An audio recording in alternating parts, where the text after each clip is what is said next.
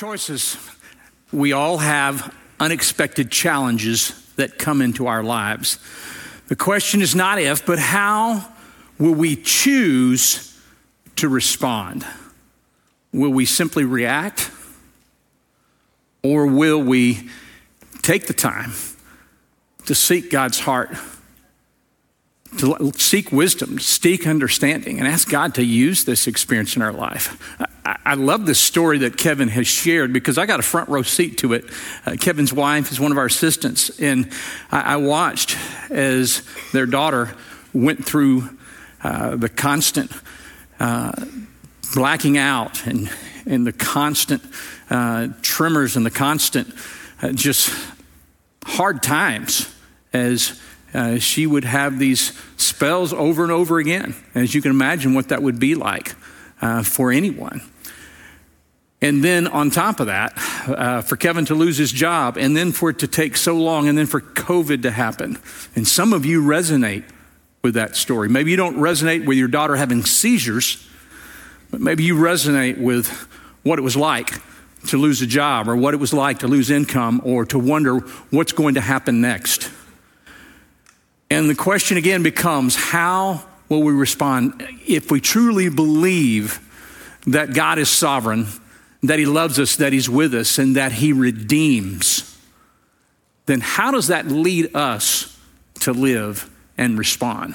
You see, all of life is made up of choices, choices that we make that determine who we are, that determine how we will impact the world that we're in how that we will live, what our reputation will be, what impact for the gospel. And through the power of the gospel, as believers, we can choose life.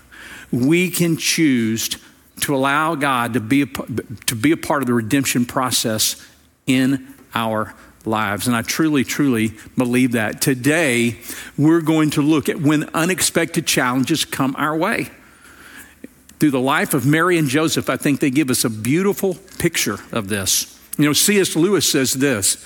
He said, when challenges come, when hard times come, we always have a choice to make. And that choice is either pushing us toward Christ or pulling us toward Satan. There are always two entities that are uh, certainly one that's screaming self preservation, get back, react. And then there's the Spirit of God that is drawing that is leading, that is comforting. In whichever way we go, we take a step toward God or we take a step away from Him. Where are you today in the choices of your life? Where are you today in the unexpected challenges that come your way? There are three important lessons that I see through the life of Joseph and Mary that I want to share with you, and you'll see these as we walk through the text. Number one, don't let the difficult or the hard challenges of life stop you. Don't let them harden your heart. Don't let them make you hard, but move forward in faith. Don't let unexpected challenges harden your heart. Move forward in faith. It's the old, you can become bitter, which sometimes you see people when challenges come. They get angry, they get mad at God, they get mad at others because maybe something has happened that they don't perceive as fair or right, and maybe it's not. But then there's the test right there. Will we choose to say, God, I'm going to trust you in spite of this? And we become more like Christ. We become better. Or we say, God, you didn't fulfill your part. You didn't do what you want. You know, I've helped. You know, I've come to church. You know, I've done all these things. And you've not done what you're supposed to do. We talk to him like he's our child. Or maybe we think he's our employer when He's the God of the universe. And He wants to grow us, He wants to better us, He wants to glorify His kingdom through us. And we'll see that in the life of Mary and Joseph. Number two, trust God's word to change your thoughts and it will change your heart. Trust God's word to change your thoughts and it will change your heart. That's why it's so important that we read the Word of God, that we learn the Word of God, that we let it marinate within our minds and our spirit, that you take time each day to be still, to be quiet, to read, and to think about the Word of God. As we learn the Word of God, then it becomes, it starts to come out of us as well as it starts to transform us. So when Mary and Joseph receive a word from the Lord, what do they do? They move forward in faith. And lastly, as we think about this, number three, your life, remember this, this principle, your life is a reflection of the choices you make. Let me say that one more time. Your life, what others think about you, how you feel about yourself, the impact that you make, the reputation that you have is a reflection of the choices that you make. That's who you are. The choices that you make. We can perceive what we want to be or what we think we are, but the choices and the responses that we give to life define who we are. And if the Word of God and the Spirit of God is dwelling richly in us and we follow in obedience, we are becoming more like Christ. Not that we're perfect, none of us are. So if you have your Bibles, let's look at the unexpected challenges that came toward Mary and Joseph and how they responded.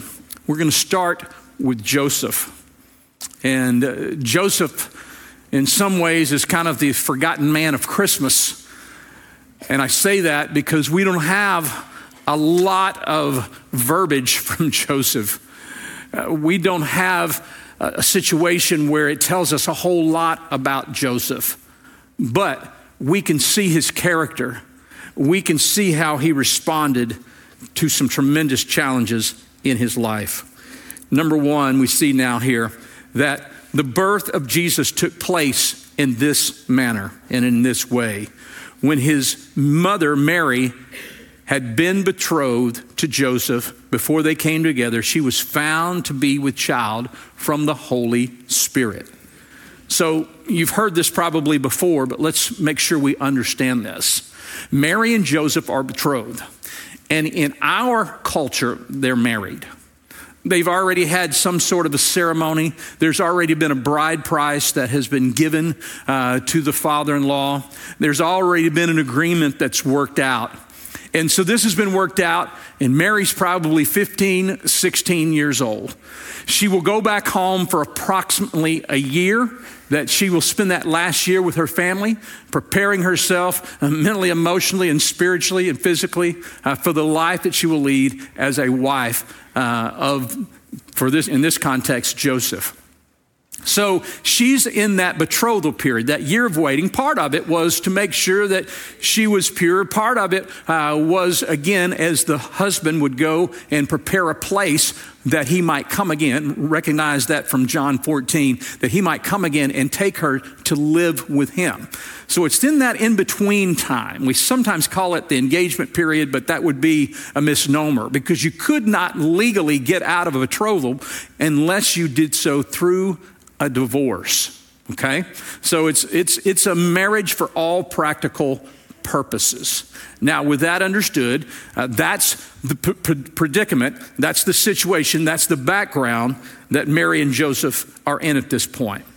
And her husband, Joseph, notice the scripture calls her her husband. Her husband, Joseph, being a just man, was unwilling to put her to shame. Now, let's stop right there. That word just, uh, sadiq, is a word that literally means uh, full, fully honoring the Word of God, a full follower of the Torah. Okay, the Sadiq. That was a man that was considered righteous. That if you had that reputation as one who was Sadiq, then the reputation was you always did what the Bible said. You always followed the law of the Torah. And so we know this about Joseph. Others know this about Joseph. He is regarded in that manner. He is, he is not a wealthy man, he doesn't have much. Uh, we know that from Scripture, uh, from the offerings that he gives on behalf of Jesus. But we know that he is considered and regarded as Sadiq, as a righteous man, as a full follower of the law of God. But the Bible also says this uh, he's unwilling to put her t- to shame and resolved to vo- divorce her quietly. So not only is he a full follower of the letter of the law, but he's also a follower of the heart of the law. In other words, it's not just about legalistically checking the boxes. And I do what the Bible says and I check the boxes. I go to temple, I give my sacrifice, I serve, I give, I do these things.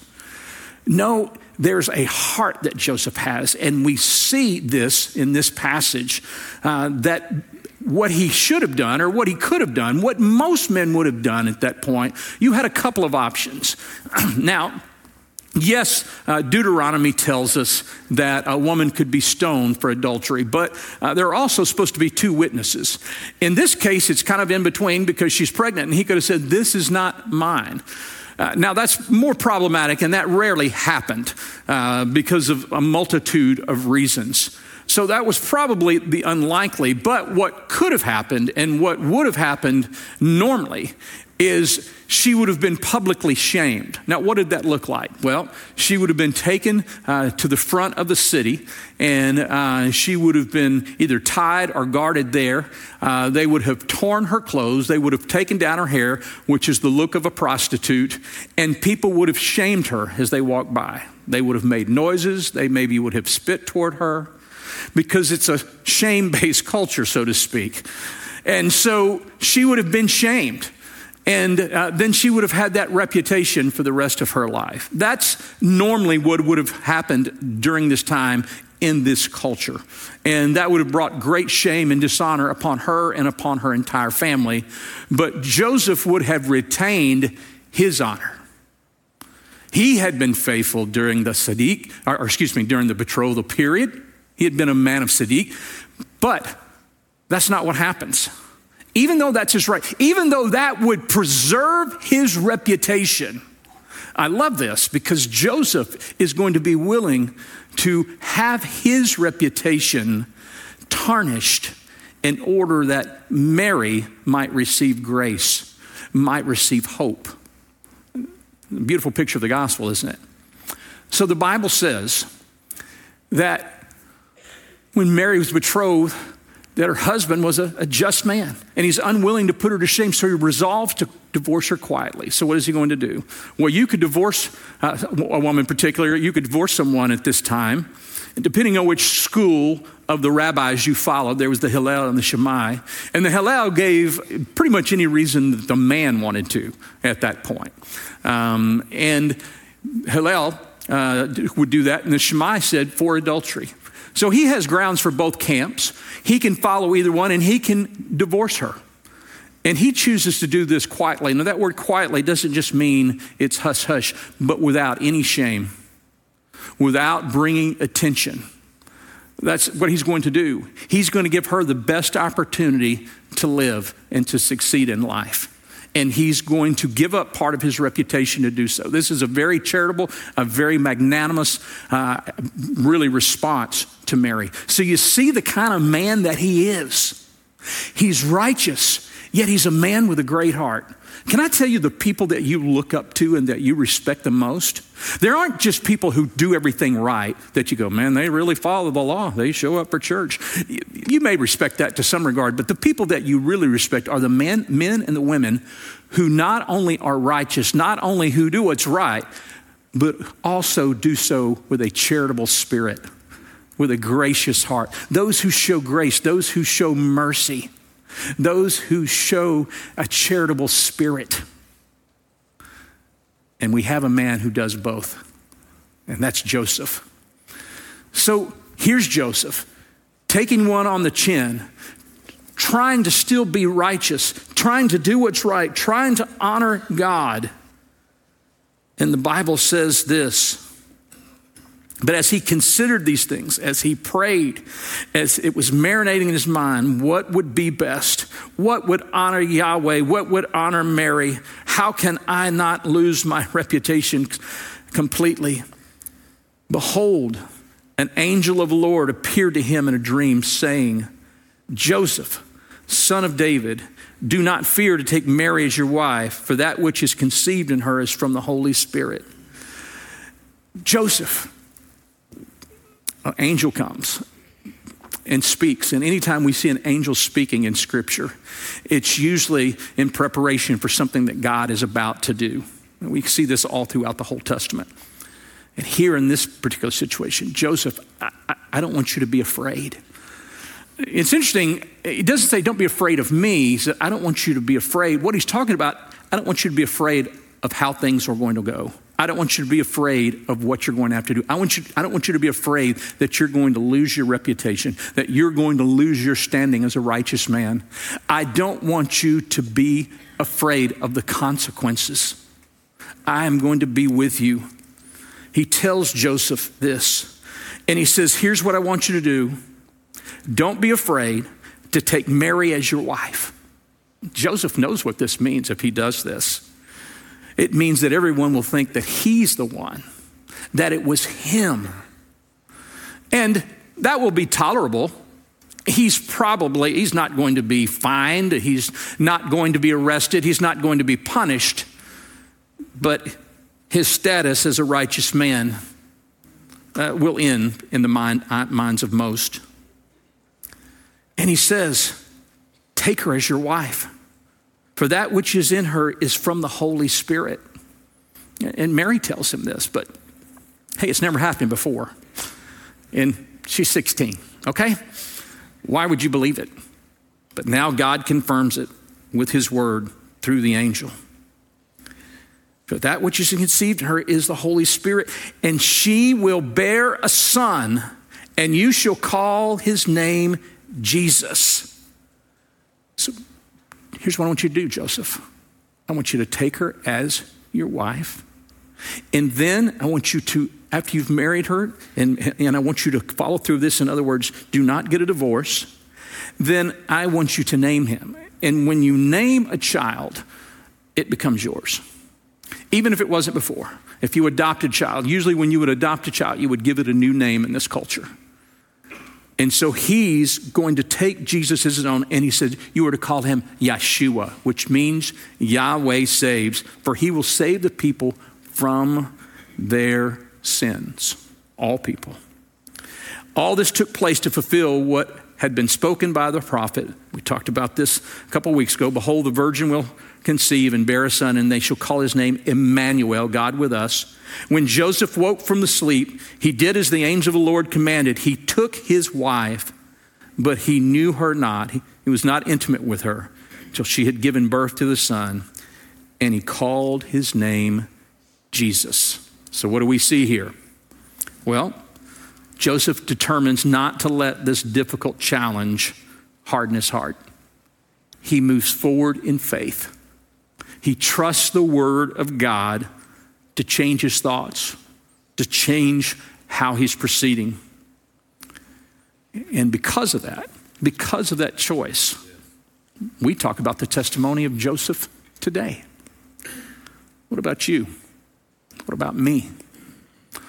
What choices are we making on behalf of the glory of God that cost us something? That we trust when we don't fully know, when we don't really understand?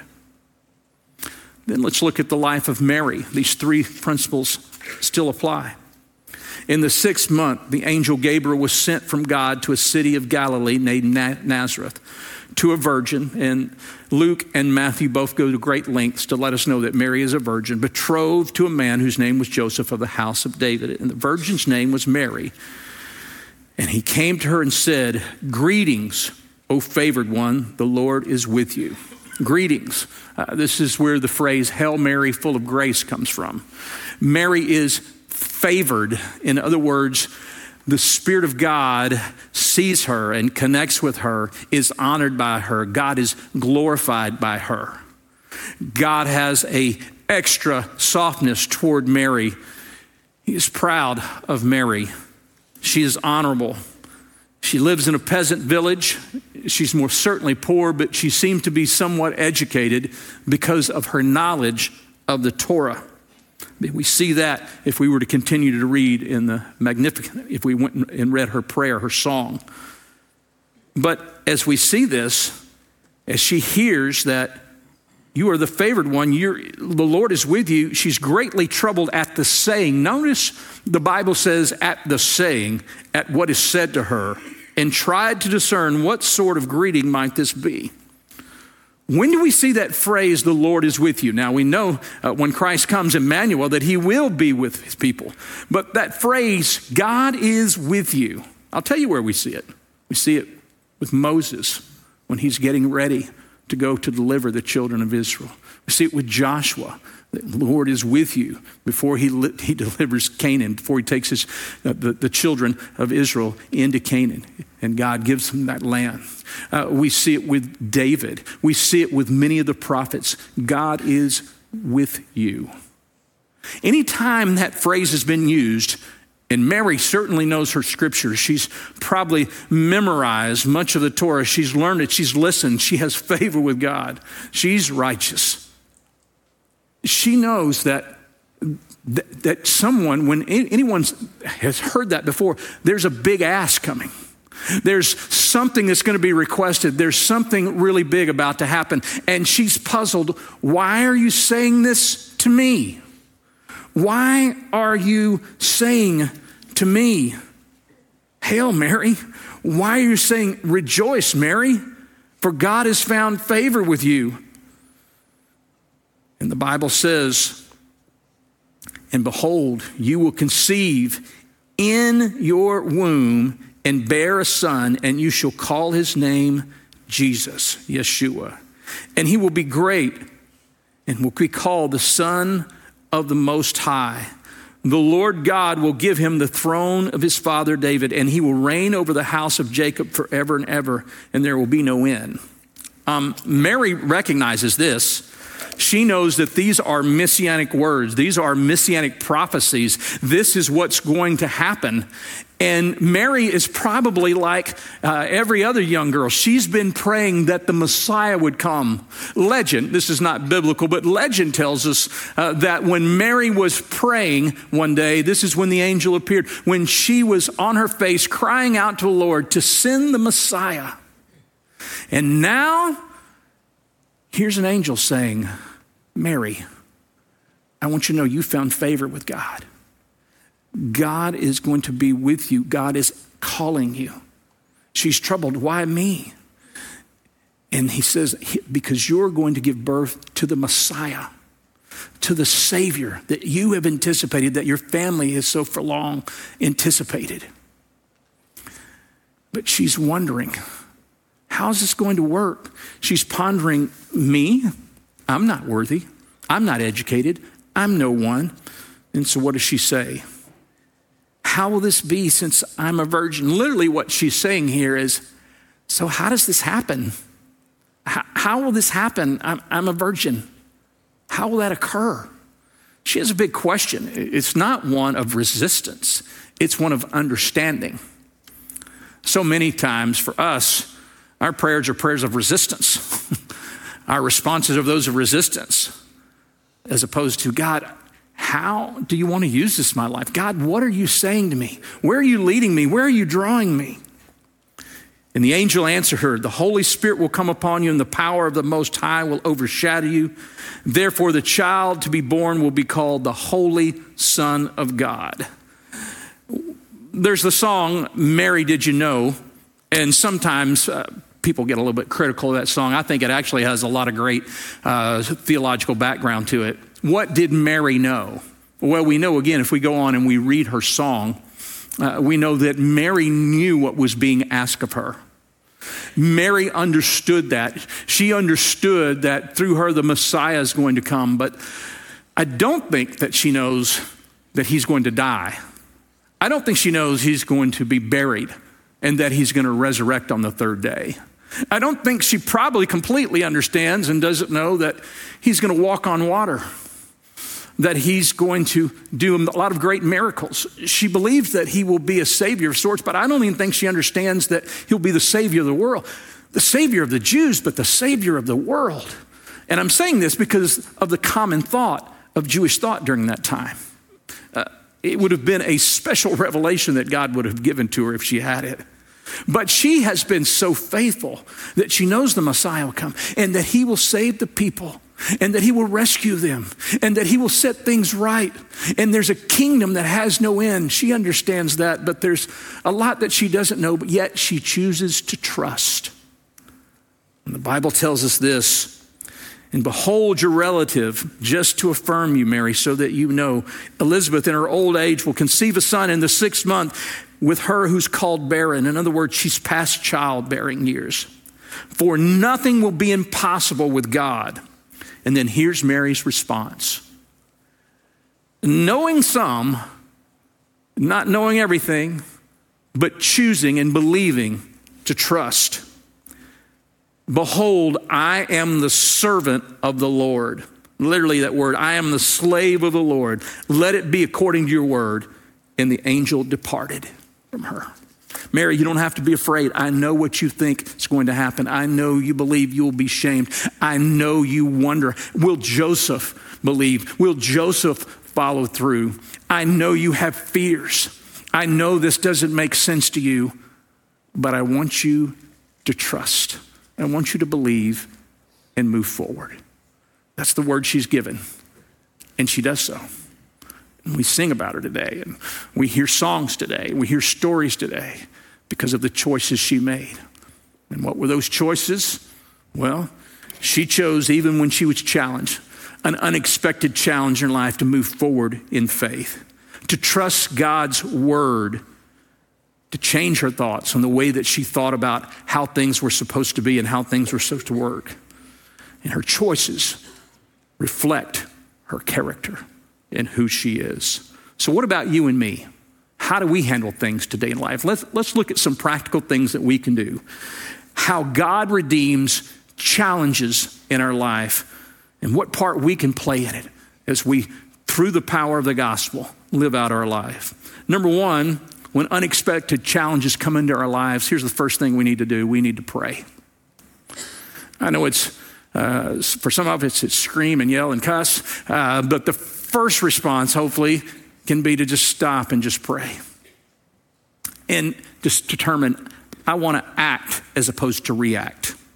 I want to act as opposed to react. Just stop and pray. Take a moment.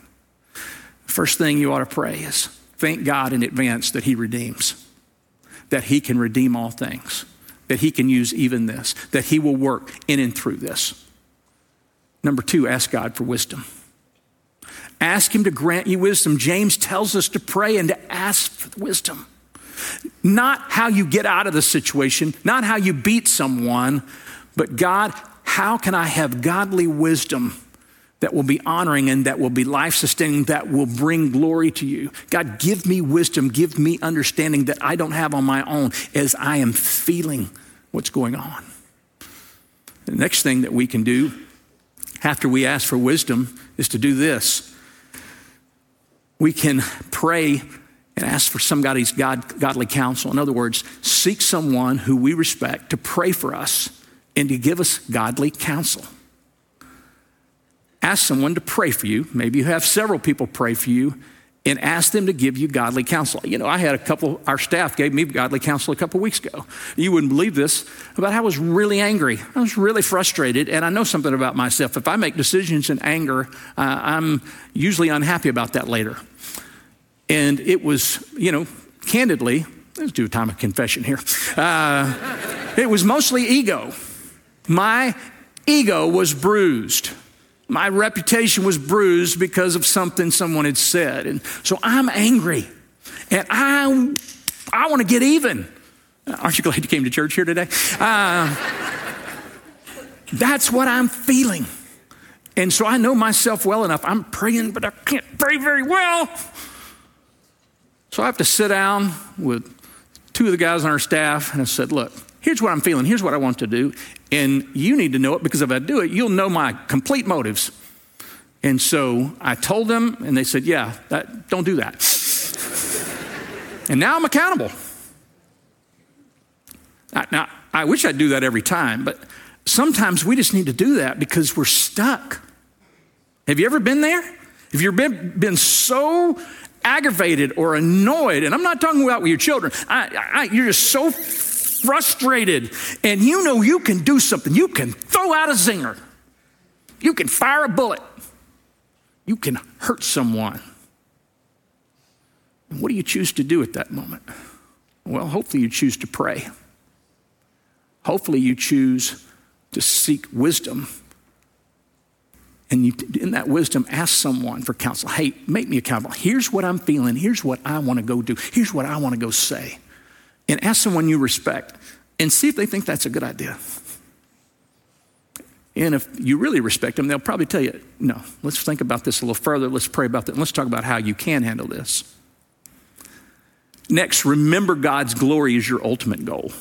That's why you exist, to bring glory to God. That's why you're here. It's not to have an easy life, it's not to get more stuff, it's not so that you can have some happy feelings. It's to bring God glory. Mary and Joseph understood this really, really well.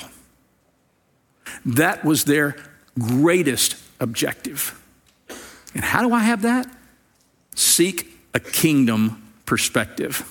Seek a kingdom perspective. Now, what do I mean, a kingdom perspective? Well, let's talk about that for just one second. A kingdom perspective is this it's God, what would be best for you and your people in the church that I'm a part of, the church as a whole, the church, big C and little c. God, give me the kingdom. Let me seek first the kingdom of God and your righteousness. And then, God, I'm going to ask you to add these things to me. I'm going to ask you to address, but Lord, I want to seek you first. God, here, and here's how I think we ought to get here. And this is why I think Advent, why we celebrate Advent. You are to live these four weeks as if Jesus is coming on Christmas Day that he comes, he blows the whistle and says, All right, everybody out of the pool, and that's it. And if you believe that, how would you live today? How about this at least? If you knew Jesus was going to come before next Christmas, what would you make of this next year?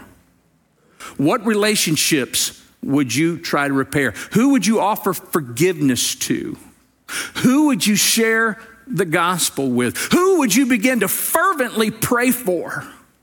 That's a kingdom perspective. To live like he's coming at Christmas, to live like he's coming soon. And that the most important things is where I put my emphasis, not when my ego gets bruised. It's hard, isn't it? Because we live in a culture that tells us the exact opposite. So you may not know how everything's going to turn out in whatever challenge you're facing today.